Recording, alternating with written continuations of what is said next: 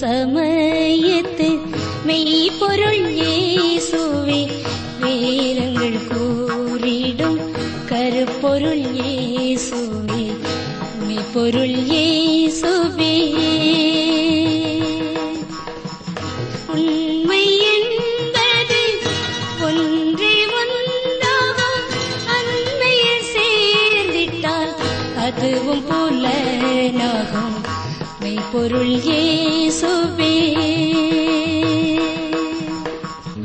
அதிகாலை நேரத்தில் ஆண்டவர் சமூகத்தில் அமைதியை தேடி வானொலி பெட்டி ஆவலோடு காத்திருக்கும் நண்பர்களே உங்களை இயேசு கிறிஸ்துவின் இனிய நாமத்தில் வாழ்த்தி வரவேற்கிறோம். உம்முடைய வசனம் என் கால்களுக்கு தீபமும் என் பாதைக்கு வெளிச்சமுமாயிருக்கிறது.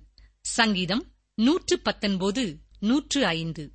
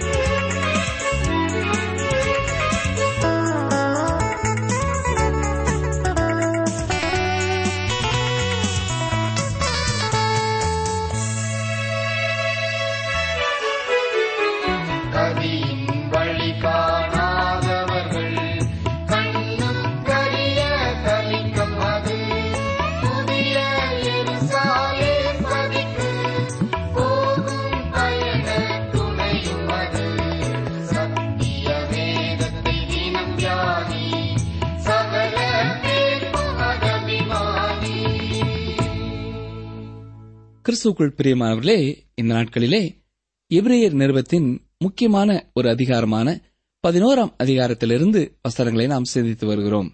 கடந்த நிகழ்ச்சியில் இந்த நிருபாக்கியோன் பின்னும் நான் என்ன சொல்லுவேன்? என்று ஆரம்பித்து கெதியோன் பாராக் சிம்சோன் எப்தா தாவீது சாமுவேல் என்பவர்களையும் தீர்க்கதரிசிகளையும் குறித்து நான் விவரம் சொல்ல வேண்டுமானால் காலம் போதாது என்று கூறுகிறதை சிந்தித்தோம்.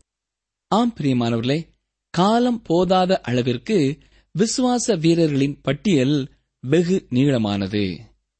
ஒன்றை நாம் இந்த இடத்திலே கவனிக்க வேண்டும்? விசுவாசத்தை குறித்த ஒரு தெளிவான வரையறையோ கிருபையோ கொடுக்கப்படாத போதே இத்தனை நீளமான சொன்னால் காலம் போதாத அளவிற்கு பட்டியல் இருக்கிறது. இன்று இந்த பட்டியல் எவ்வளவுக்கு அதிகமாக இருக்க வேண்டும்? ஏனென்றால் விசுவாசத்தை பற்றிய தெளிவான வரையறை இன்று புதிய ஏற்பாட்டிலே கிறிஸ்துவால் கொடுக்கப்பட்டுள்ளது. கிருபையின் காலம் இது. தேவன் நம்முடைய அவிசுவாசத்தையும் அவருடைய இரக்கத்தால் மன்னித்து ஏற்றுக்கொள்கின்ற காலம். ஆனாலும் இன்று மக்கள் தேவனை விசுவாசியாமல் காணப்படுவது மிகவும் பரிதாபமான ஒரு காரியமாகும். விசுவாசிகளின் எண்ணிக்கை மிக குறைவாகவே இருக்கிறது. கிறிஸ்தவர்கள் அநேகர் இருக்கிறார்கள். ஆனால் அதிலே விசுவாசிகள் குறைவானவர்களே. அதே வேளையிலே பழைய ஏற்பாட்டின் நிலை அப்படி அல்ல. இதற்காக நாம் மன்றாடி ஜெபிக்க வேண்டியது அவசியம். உங்கள் சபையை பாருங்கள். அதிலே எத்தனை பேர் விசுவாசிகளாக இருக்கிறார்கள். எத்தனை பேர் உண்மையாகவே தங்கள் அனுதின வாழ்க்கையிலே தேவனுடைய சத்தத்திற்கு கீழ்ப்படிந்து நடக்கிறார்கள். அவர்கள் இந்த விசுவாச பட்டியலிலே உள்ளவர்களின் காரியங்களை எந்த அளவிற்கு பின்பற்றுகிறார்கள்? மேலும் கடந்த நிகழ்ச்சியிலே கெதியோன் பாராக் சிம்சோன் எப்தா தாவீது சாமுவேல் என்ற விசுவாச வீரர்களின் பட்டியலிலே கிதியோனை குறித்து மாத்திரம் சற்று விளக்கமாக பார்த்தோம். இவர்களிலே மற்றவர்களும் விசுவாச வீரர்கள்தான். எப்தாவின் காலத்திலே அநேக புதிய பலதரப்பட்ட எதிராளிகள் இஸ்ரேல் ஜனங்களுக்கு விரோதமாக எழும்பி வந்தார்கள். இருந்த போதிலும் தேவன் பலதரப்பட்ட புதிய தலைவர்களை ஏற்படுத்தி இஸ்ரவேல் ஜனங்களை அவர்களின் கைகளுக்கு தப்புவித்து மீட்டார். என்னை கேட்டுக்கொண்டிருக்கிற அருமையான சகோதரனை சகோதரியே நீங்களும் ஆண்டவரை விசுவாசிக்கிற ஒருவராக இருக்கிறபடினாலே உங்களுக்கு எதிராகவும் அநேக எதிரிகள் எழும்புகிறார்களா? கவலைப்படாதீர்கள் உங்களுக்கு உதவும் அநேக நண்பர்களை தேவன் ஏற்படுத்துவார். தேவன் இவ்வாறான தலைமை பதவிக்கு தம்முடைய கிருபையினாலே தகுதியற்ற திறமையற்ற நபர்களையே ஏற்படுத்துகிறதை பார்க்கலாம்.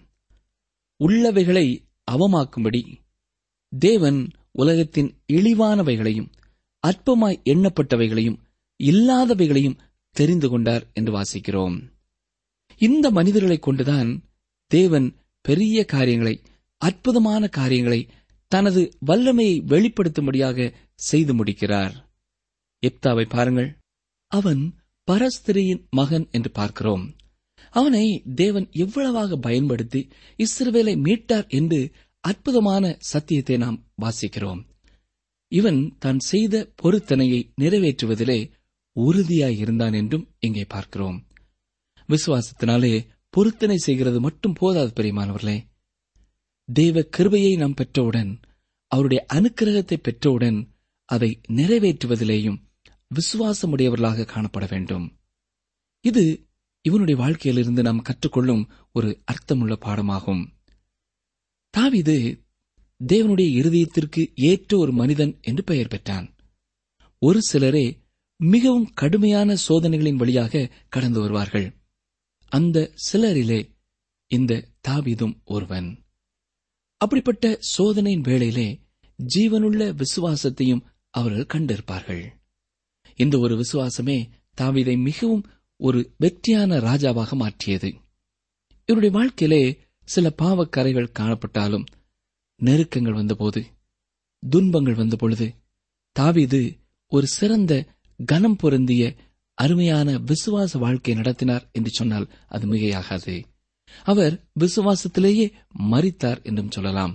ஏனென்றால் மரணப்படுக்கையிலேயும் கர்த்தருக்காக தான் செய்ய இருந்த அந்த மாபெரும் தேவாலயத்தை தனது மகன் செய்து முடிக்க வேண்டும் என்பதை குறித்த எல்லா ஆலோசனைகளையும் கொடுக்கிறார். காரணம் என்ன? தேவன் இதை செய்து முடிக்க எனது மகனுக்கு உதவி செய்வார் என்ற விசுவாசம்தான். தாவித ராஜா தனது விசுவாச வாழ்க்கையை குறித்து அநேக சங்கீதங்களை எழுதியிருக்கிறார். இந்த சங்கீதங்களை நாம் வாசிக்கும் பொழுது தியானிக்கும் பொழுது அவருடைய விசுவாசத்திற்குள்ளே நாமும் கடந்து வரக்கூடியவர்களாயிருக்கிறோம். எனவே நமது வேத வாசிப்பு நேரத்திலே ஒவ்வொரு நாளும் குறைந்தது இரண்டு மூன்று சங்கீதங்களையாவது நாம் வாசிக்க வேண்டும். தொடர்ந்து சாமுவேலை குறித்தும் வசனம் சொல்கிறது. சாமுவேல் தேவனால் எழுப்பப்பட்ட ஒரு சிறந்த தீர்க்கதரிசி ஆவார். இஸ்ரவேலுக்கு ஒரு சிறந்த ஆட்சியாளராகவும் அவர் இருந்தார். எனக்கு அருமையான சகோதரனே சகோதரியே சாமுவேல் தீர்க்கதரிசனுடைய வாழ்க்கையை பாருங்கள். அவர் சிறுவனாக ஏலியோடு அந்த ஆசரிப்பு கூடாரத்தில் இருந்த நாட்களிலேயே தேவன் அவருக்கு தம்மை வெளிப்படுத்த சித்தமானார். அந்த நாளிலிருந்து சாமுவேல் தரிசி மறிக்கும் பரியந்தமும் அடிக்கடி தேவன் தம்மை அவருக்கு வெளிப்படுத்திக் கொண்டே இருந்தார். இவ்வாறு நாம் இந்த விசுவாச வீரர்களின் வாழ்க்கையில காணப்பட்ட சிறந்த விசுவாச வாழ்க்கையின் அம்சங்களை பார்க்கிறோம். இதை திரும்ப திரும்ப வாசிக்க வாசிக்க தியானிக்க தியானிக்க நமது வாழ்க்கையிலையும் விசுவாசமானது வளர்ந்து கொண்டே இருக்க வேண்டும். நமது வாழ்க்கையை நாம் பின்னாலே திரும்பி பார்க்கும் பொழுது கடந்த ஆண்டை விட இந்த ஆண்டிலே நான் ஆண்டவரை விசுவாசிக்கும் விசுவாசத்திற்குள்ளே வளர்ந்திருக்கிறேனா என்பதை கவனிக்க வேண்டும். ஒருவேளை எத்தனையோ புத்தாண்டு நிகழ்ச்சிகளிலே நாம் கலந்து கொள்ளலாம். வருடா வருடம் நமது வாழ்க்கையிலேயும் நமது பிறந்த நாட்களை நாம் கொண்டாடலாம். ஆனால் நமது வாழ்க்கையிலே விசுவாசத்திலே எவ்வளவு வளர்ந்திருக்கிறோம் என்பதை அடிக்கடி கணக்கிட வேண்டியவர்களாயிருக்கிறோம் நமக்குள்ளே பயம் வாசமாயிருக்கும் என்றால் விசுவாசத்திலே இன்னமும் நாம் வளர வேண்டிய அளவு வளரவில்லை. சந்தேகங்கள் இருக்கும் என்றால் நமது வாழ்க்கையிலே இன்னமும் நாம் வளர வேண்டிய பகுதி அதிகமாக இருக்கிறது. எப்பொழுதும் கர்த்தர் என்னோடு இருக்கிறார் அவர் என்னை வழிநடத்துகிறார் அவர் என்னை வழிநடத்துவார் என்ற ஒரு ஆழமான அர்த்தமுள்ள சமாதானத்தோடு வாழ்கிறவர்கள்தான் விசுவாச வாழ்க்கையிலே வாழ்கிறார்கள் என்று கூற முடியும். திடீரென்று எதிர்பாராத காரியங்கள் வரும்பொழுதும் திடீரென்று நாம் நினைக்காத காரியங்களை செய்ய வேண்டிய சூழ்நிலைகள் வரும்பொழுதும் கர்த்தருடைய பலத்தை விசுவாசிக்கிறவர்கள்தான். கர்த்தர் மேலே தங்கள் பரிபூர்ண விசுவாசத்தை வைத்திருக்கிறவர்கள்தான் தொடர்ந்து முன்னேறி செல்ல முடியும். அப்படிப்பட்ட கிருவையை நாம் பெற்றுக்கொள்ள வேண்டும் என்பதற்காகத்தான் இந்த வேத வசனங்களை எல்லாம் ஆண்டவர் நமக்கு முறையாக கற்றுக் கொடுத்து வருகிறார். தொடர்ந்து இவரையர் பதினோராம் அதிகாரம் முப்பத்தி ஐந்தாம் வசனத்தை பார்ப்போம். வாசிக்கிறேன். ஸ்திரீகள் சாக கொடுத்த தங்களுடையவர்களை உயிரோடு எழுந்திருக்க பெற்றார்கள். வேறு சிலர் மேன்மையான உயிர்த்தெழுதலை அடையும்படிக்கு விடுதலை பெற சம்மதியாமல் பாதிக்கப்பட்டார்கள் இங்கே ஸ்திரீகள் சாக கொடுத்த தங்களுடையவர்களை உயிரோடு எழுந்திருக்க பெற்றார்கள் என்பது பழைய ஏற்பாட்டிலே நாம் வாசிக்கும் இரண்டு சம்பவங்களை நமக்கு ஞாபகப்படுத்துகிறது. முதலாவதாக ஒன்று ராஜாக்களின் புஸ்தகம் பதினேழாம் அதிகாரத்திலே சாரிபாத் விதவையின் மகன் மறித்த பொழுது எலியா சாரிபாத் மகனை உயிரோடு எழும்ப பண்ணியதை நினைவுபடுத்துகிறது. வாசிக்கிறேன். ஒன்று ராஜாக்கள் பதினேழாம் அதிகாரம் பதினெட்டாம் வசனம் முதல். அப்பொழுது அவள் எலியாவை நோக்கி தேவனுடைய மனுஷனே எனக்கும் உமக்கும் என்ன? என் அக்கிரமத்தை நினைக்க பண்ணவும் என் குமாரனை சாக பண்ணவுமா? என்னிடத்தில் வந்தீர் என்றாள். அதற்கு அவன் உன் குமாரனை என்னிடத்தில் தா என்று சொல்லி அவனை அவள் மடியிலிருந்து எடுத்து தான் தங்கியிருக்கிற மேல் வீட்டிலே அவனை கொண்டு போய் தன் கட்டிலின் மேல் வைத்து என் தேவனாய கர்த்தாவே நான் தங்கியிருக்க இடம் கொடுத்த இந்த விதவையின் மகனை சாக பண்ணினதினால் அவளுக்கு துக்கத்தை வருவித்தீரோ என்று கர்த்தரை நோக்கி கூப்பிட்டு அந்த பிள்ளையின் மேல் மூன்று தரம் முகம் குப்புற விழுந்து என் தேவனாய கர்த்தாவே இந்த பிள்ளையின் ஆத்துமா அவனுக்குள் திரும்பி வர பண்ணும் என்று கர்த்தரை நோக்கி விண்ணப்பம் பண்ணினான். கர்த்தர் எலியாவின் சத்தத்தை கேட்டார். பிள்ளையினுடைய ஆத்துமா அவனுக்குள் திரும்பி வந்தது அவன் பிழைத்தான். பிரியமானவர்களே சாரிபாத் விதவை சாக கொடுத்த தனது மகனை மீண்டுமாக உயிரோடு எழுந்திருக்க பெற்றாள். மற்றொரு சம்பவத்தை சொல்கிறேன். இரண்டு ராஜாக்களின் புஸ்தகம் நான்காம் அதிகாரத்திற்கு வருவோம் என்றால் இங்கே சூனேம் என்னும் ஊரில் நடைபெற்ற ஒரு சம்பவத்தை வாசிக்கிறோம். இங்கே நாம் பார்க்கிற தீர்க்கதரிசி எலிசா தீர்க்கதரிசி. சூனேம் என்னும் ஊரிலே இருந்த இந்த கனம் பொருந்திய ஸ்திரீ எலிசா தீர்க்கதரிசி தங்குவதற்கான ஒரு அறை வீட்டையும் நாற்காலியையும் கட்டிலையையும் மேஜையையும் விளக்கையும் கொடுத்தாள். ஆனால் இவள் பிள்ளையற்றவளாயிருந்தாள். இந்த உண்மையை அறிந்த தீர்க்கதரிசி ஒரு வாக்கு கொடுக்கிறார். என்ன சொன்னார்? ஒரு பிராண உற்பத்தி கால திட்டத்திலே ஒரு குமாரனை அணைத்துக் கொண்டிருப்பாய் என்று சொன்னார். அதுபோலவே குறிப்பிட்ட காலகட்டத்திலே அவளுக்கு ஒரு அருமையான மகன் பிறந்தான். ஆனால் அவன் தனது தகப்பனிடத்திலே வயலுக்கு சென்றிருந்த ஒரு காலகட்டத்திலே தலை நோவுகிறது என்று சொல்லி வீட்டிற்கு திரும்பி வந்தான். தாயின் மடியிலே படுத்திருந்து அவ்வாறே மறித்து போனான்.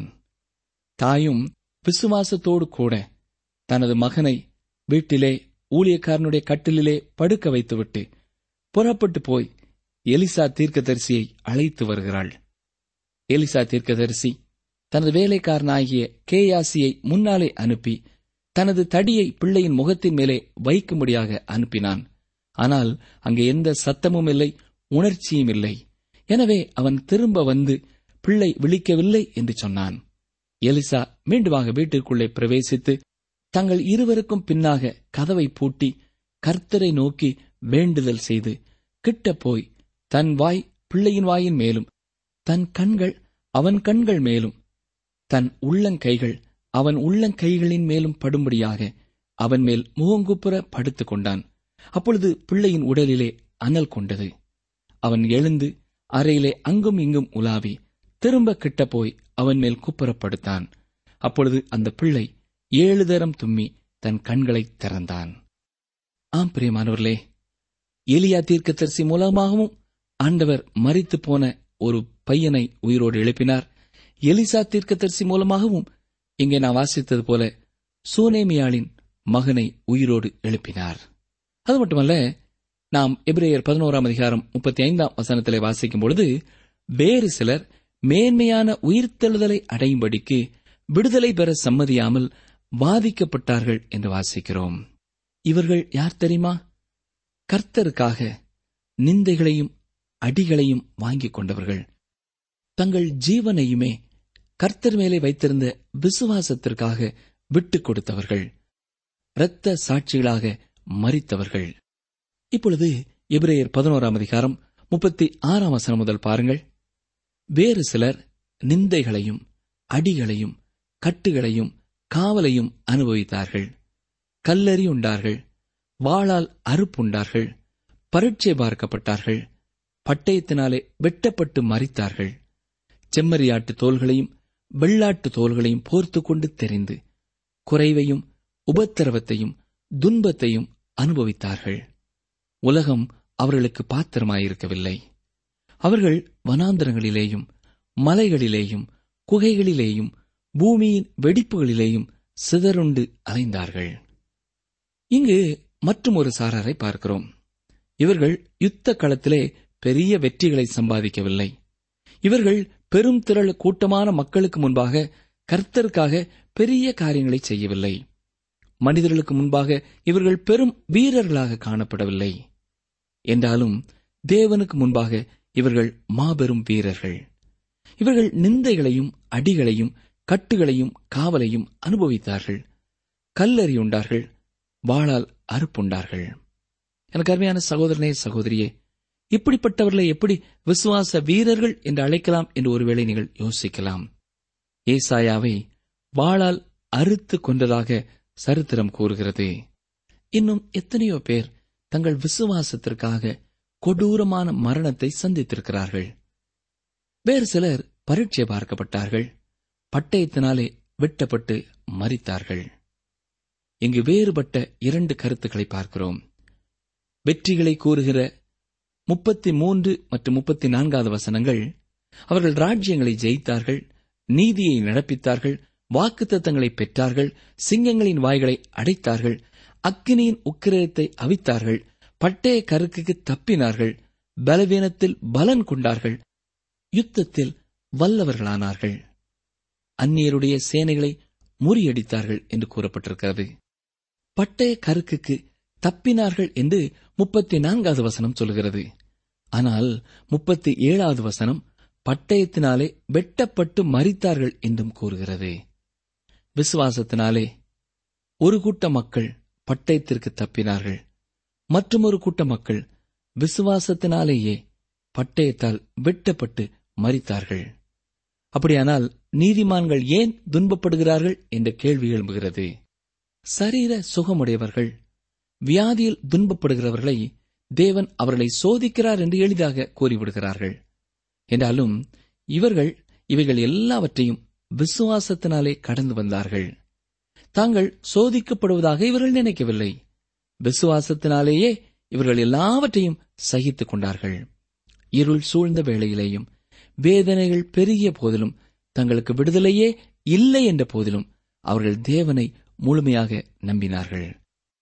எனக்கு அருமையான சகோதரனே சகோதரியே நீங்கள் இயேசு கிறிஸ்துவை பரிபூர்ணமாக விசுவாசிக்கும் ஒரு விசுவாசியாக இருப்பீர்கள் என்றால் இயேசு என் பாவத்திற்கான தண்டனையையும் சிலுவிலே சுமந்து தீர்த்தார் என்பதை விசுவாசிக்கிற ஒருவராக இருப்பீர்கள் என்றால் இயேசு கிறிஸ்துவே என்னுடைய வாழ்க்கைக்கு எல்லாவற்றிற்கும் எல்லாம் என்று நினைத்துக் கொண்டிருக்கும் ஒருவராக இருப்பீர்கள் என்றால் உங்கள் வாழ்க்கையிலே நீங்கள் கடந்து வரும் பாடுகளையும் துன்பங்களையும் குறித்து கலங்காதிருங்கள்.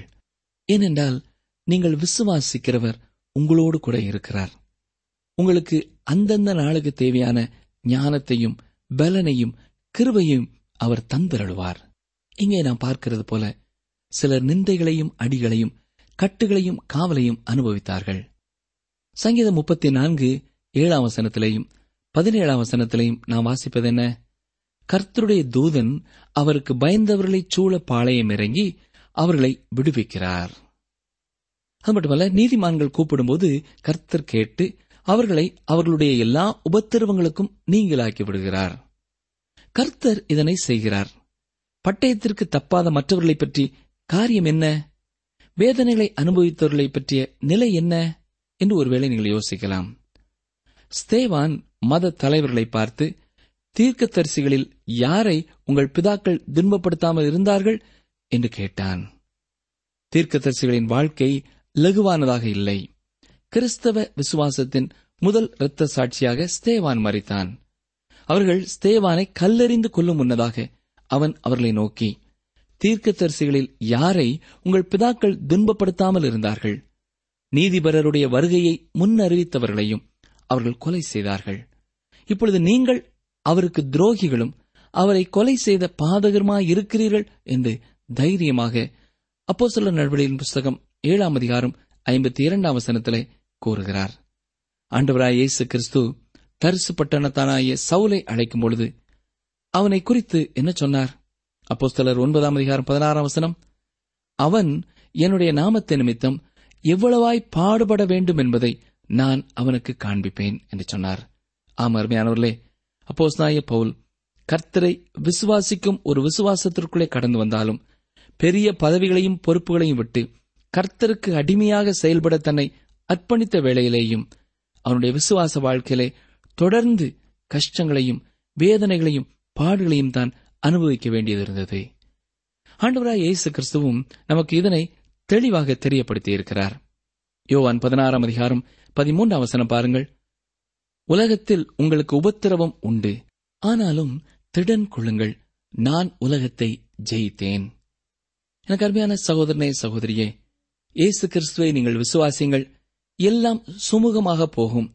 உங்களுக்கு குறைவே இருக்காது என்று யாராவது போதித்தால் அது வேத வசனத்தின்படியான போதனை அல்ல என்பதை நாம் உணர்ந்து கொள்ள வேண்டும். இயேசு கிறிஸ்து தெளிவாய் சொல்லியிருக்கிறார் உங்களுக்கு உபத்திரவம் உண்டு. ஆனாலும் திடன் கொள்ளுங்கள். நீங்கள் விசுவாசமாக இருங்கள். அவரே உங்களுக்கு ஜெயத்தை தருகிறவராயிருக்கிறார். அப்போ சிலனாய பவுலும் பர்ணபாவும் தங்கள் ஊழிய பிரயாணத்திலே சீஷருடைய மனதை திடப்படுத்தி விசுவாசத்திலே நிலைத்திருக்கும்படி அவர்களுக்கு புத்தி சொல்லி நாம் அநேக உபத்திரவங்களின் வழியாய் தேவனுடைய ராஜ்யத்திலே பிரவேசிக்க வேண்டும் என்று சொன்னார்கள் என்று அப்போஸ்தலர் பதினான்காம் அதிகாரம் இருபத்தி இரண்டாம் வசனத்திலே வாசிக்கிறோம். பலர் விசுவாச போராட்டத்திலே வெற்றி பெற்று தங்கள் உபத்திரவங்களில் நின்று விடுதலை பெற்றார்கள். ஆனால் திரளானோர் விசுவாச போராட்டத்தில் வேதனை அனுபவித்தார்கள். திருச்சபையிலே நீண்ட சரித்திரத்தில் விதமாக வேதனை அனுபவித்த பலரை நாம் பார்க்கலாம். ஆண்டவருக்காக அறியப்படாத தேவனுடைய ஊழியக்காரன் பணித்தளங்களிலே பல துன்பங்களை சகித்துக் கொண்டு பணி செய்கிறதை பார்க்கிறோம்.